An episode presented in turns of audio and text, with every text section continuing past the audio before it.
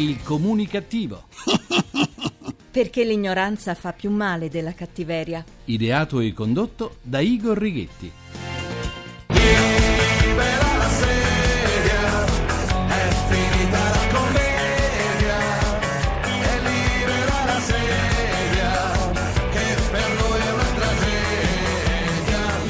Sette grani libera la sedia. Eh, sì. Buona comunicazione Italia, paese dove secondo la Guardia di Finanza nel 2013 sono spariti dalle casse dello Stato 5 miliardi a causa di sprechi nella pubblica amministrazione, di truffe e finanziamenti nazionali e comunitari dal vostro comunicativo di fiducia, Igor Righetti. Bentornati alla nostra terapia radiofonica di gruppo Fuori dal Coro numero 2205, dodicesima edizione. Il ministro della Salute Beatrice Lorenzin si è recata a sorpresa per un'ispezione all'ospedale Cardarelli di Napoli. Sono qui per una visita, ha detto, ma l'infermiere non l'ha riconosciuta e le ha risposto quali sintomi accusa. Quindi si è intrattenuta con il personale medico che ha colto l'occasione per illustrarle la situazione della struttura. Il chirurgo Pasquale Zenone ha rilevato che è un ospedale sotto stress che dall'inizio dell'anno ha dovuto trattare complessivamente ben 6.500 ingressi. Poi anche al Cardarelli c'è il brutto vizio di recarsi in ospedale per disturbi pure lievi che però sottraggono tempo ai pazienti che hanno veramente urgenza di essere assistiti. Una curiosità scaturisce dal fatto che quando gioca il Napoli, gli ingressi in ospedale calano in modo drastico. I napoletani non intasano più la struttura, stanno tutti, ma tutti e tutti bene. Chissà se ricominciano a stare male al termine della partita oppure soltanto quando il Napoli perde.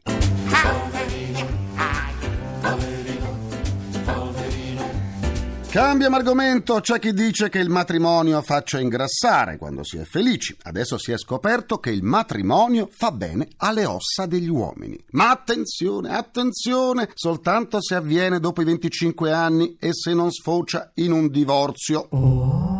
Eh, oh, sì, lo afferma uno studio dell'Università di Los Angeles pubblicato dalla rivista Osteoporosis International. Lo studio ha mostrato che gli uomini sposati o con una relazione di lungo periodo hanno una densità ossea maggiore della spina dorsale rispetto a quelli separati, divorziati o che non si sono mai sposati. Quindi gli sposati e i conviventi per lungo tempo insieme battono i divorziati, separati e gli scapoloni incalliti, ai quali consiglio di andare dal podologo, in quanto incalliti. L'effetto però scompare per chi si è sposato prima dei 25 anni. Chissà se prima dei 25 anni aumenta invece il rischio osteoporosi. Comunque, io l'ho sempre pensato che il matrimonio fa le ossa.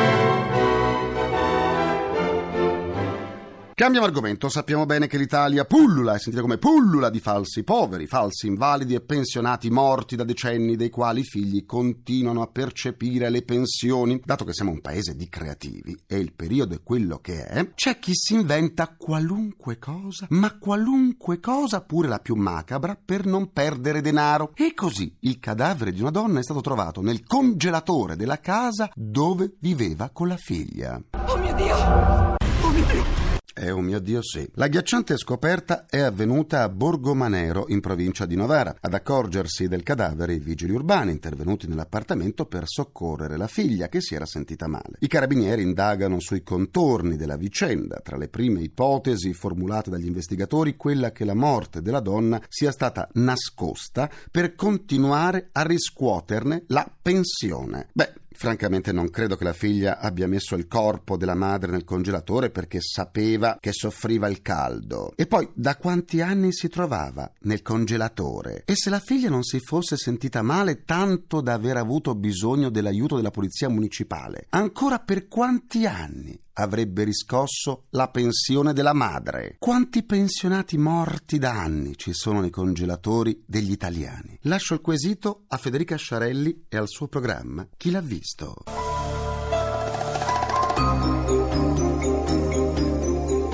Federica, pensaci tu. Il mio avatar Igor chiede ora la linea per il suo grrrr. GRC, giornale radio comunicativo.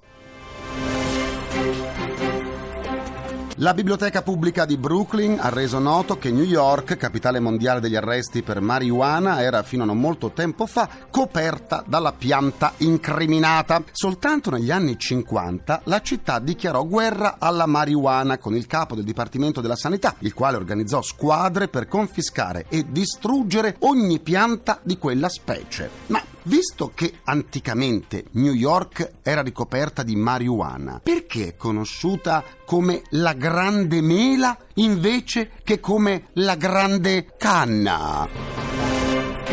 Chissà perché. Da un'indagine fatta negli Stati Uniti è risultato che ogni anno oltre 24.000 bambini finiscono al pronto soccorso per traumi riportati a seguito di incidenti mentre erano a bordo dei carrelli della spesa nei supermercati. Dato che gli incidenti si verificano all'interno dei supermarket con una certa frequenza, posso dire che accada un incidente tra carrelli ogni 3 per 2? Da qualche tempo, secondo una voce insistente che gira sul web, un vecchio vascello jugoslavo in disarmo, arenato nell'Atlantico e poi sparito, sarebbe alla deriva e si starebbe dirigendo verso le coste britanniche, pieno di ratti cannibali che si mangiano tra loro e che potrebbero invadere il Regno Unito. Questa quindi è una nave piena di pirati?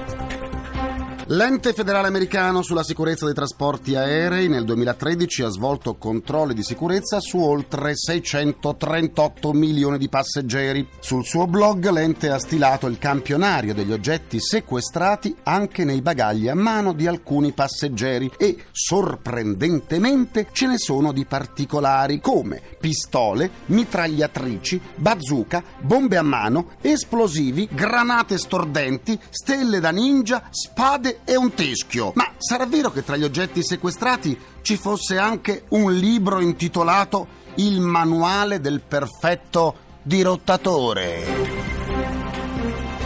Chissà. Vi siete persi una seduta del comunicativo? Non disperatevi, non disperate. B. Andate sul sito ilcomunicativo.rai.it dove potrete anche scaricare le sedute in podcast. Se invece volete esternare un po' di sane comunicattiverie, vi aspetto sulla pagina Facebook del Comunicativo, facebook.com slash il comunicativo. Continuiamo la terapia. L'abolizione delle province è da qualche anno un tema ricorrente della politica nazionale che accusa questi enti territoriali di essere superati, inutili. Il disegno di legge approvato alla Camera, ma che ha suscitato una serie di perplessità, prevede il commissariamento delle province, fuori presidente presidenti, giunte e consigli, dentro un funzionario di fiducia del governo. Protestano naturalmente gli eletti negli organi provinciali che parlano di una riforma che getterà nel caos il paese. Intanto però nel 2012 sono state commissariate 11 province, comprese quella di Roma, mentre nel 2013 i consigli provinciali non rieletti sono stati 9, a cui si devono aggiungere le 9 province commissariate in Sicilia per volere del governatore Rosario Crocetta. Nell'anno in corso è previsto il commissariamento di altre 54 province. Restano fuori da questo marasma, almeno per il momento, le attive province autonome di Trento e Bolzano, che hanno competenze di tipo provinciale e regionale, ma vengono trattate come vere e proprie regioni. Possiedono ciascuna un consiglio provinciale e l'unione dei due consigli costituisce il consiglio della regione Trentino-Alto Adige. Andiamo ad approfondire l'argomento con i nostri ospiti.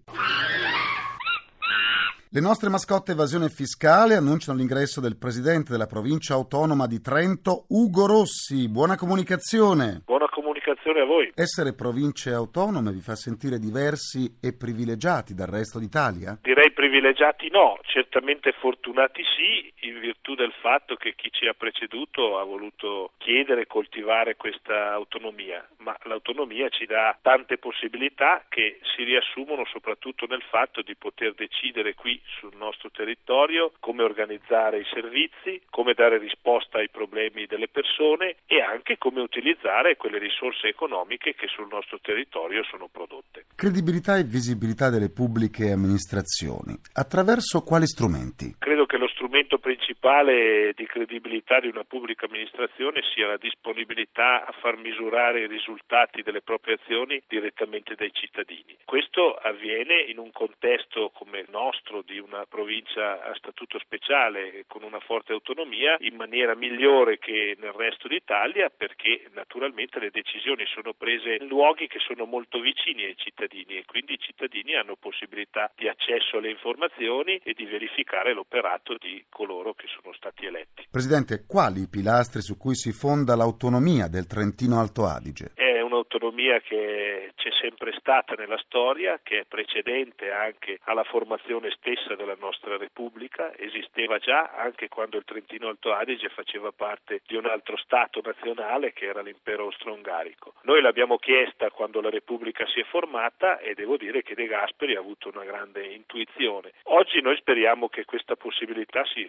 si estenda però anche a tutte le altre regioni d'Italia, perché come dicevo prima, poter decidere in luoghi che sono molto vicini ai cittadini agevola le decisioni e riduce il margine di errore. Grazie a Ugo Rossi, Presidente della Provincia Autonoma di Trento e buona comunicazione. Grazie e buona comunicazione. Do la buona comunicazione al Presidente della Provincia di Bolzano, Arno Compaccer.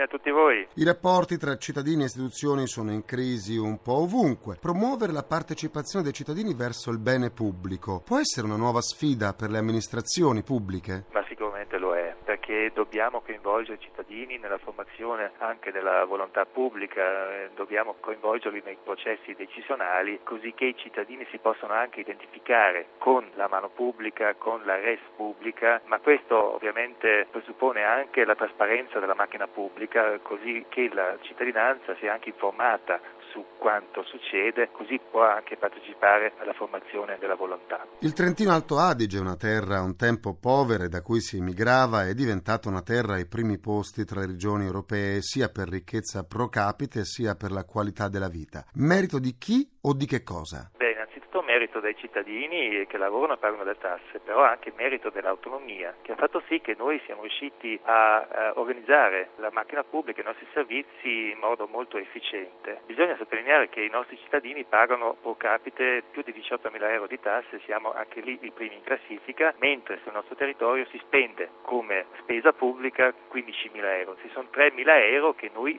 diamo anche allo Stato per l'abbattimento del debito pubblico. Essere province autonome vi fa sentire diversi e privilegiati dal resto d'Italia? No, non siamo privilegiati. Beh, innanzitutto la nostra autonomia si basa anche a accordi internazionali in quanto siamo una minoranza etnico-linguistica, però l'autonomia non è un privilegio e non deve esserlo, è una risorsa per peso in quanto la provincia autonoma ha un margine di autogoverno che fa sì che si riesce a organizzare meglio la macchina pubblica. Grazie ad Arno Compaccer, Presidente della Provincia di Bolzano e buona comunicazione. Buona comunicazione a voi. Zazza! Concludo anche questa seduta con il mio pensiero comunicativo. Quarta soluzione per il clochard bresciano che sta subendo una serie di processi per aver violato l'obbligo di dimora su una panchina.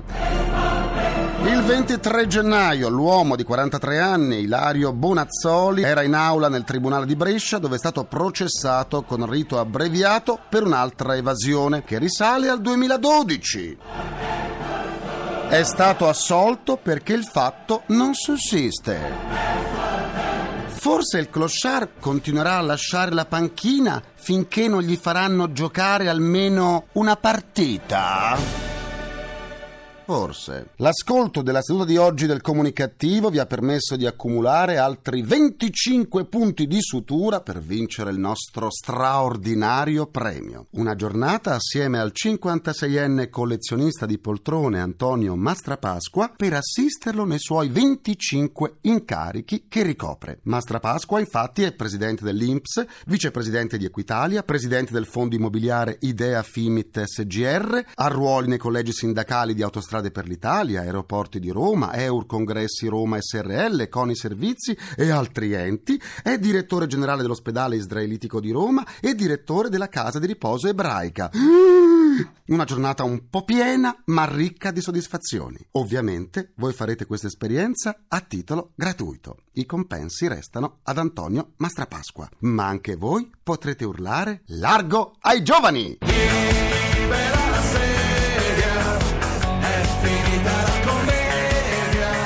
almeno una Mastra Pasqua, una sola, eh. Domani vi aspetto in tv in diretta alle 10.10 su Rai 2 all'interno di TG2 insieme con il comunicativo in tv. Parlerò dell'evoluzione dei reality show con Vladimir Luxuria. Ringrazio i miei implacabili complici Vittorio Lapi, Valtteri Ghetti Carapagliaio, ringraziamento a Francesco Arcuri. Alla console, alla console. Alla console tra gli immancabili. Folletti! Folletti! Folletti, ci sono i folletti. Vi aspetto domani, sempre alle 14.44, minuti primi, secondi a nessuno. Buona comunicazione, buon proseguimento dal vostro portatore strano di comunicattiveria. Igor Righetti, grazie, vi lascio al GR1. A domani. Il comunicativo. Perché l'ignoranza fa più male della cattiveria. Ideato e condotto da Igor Righetti.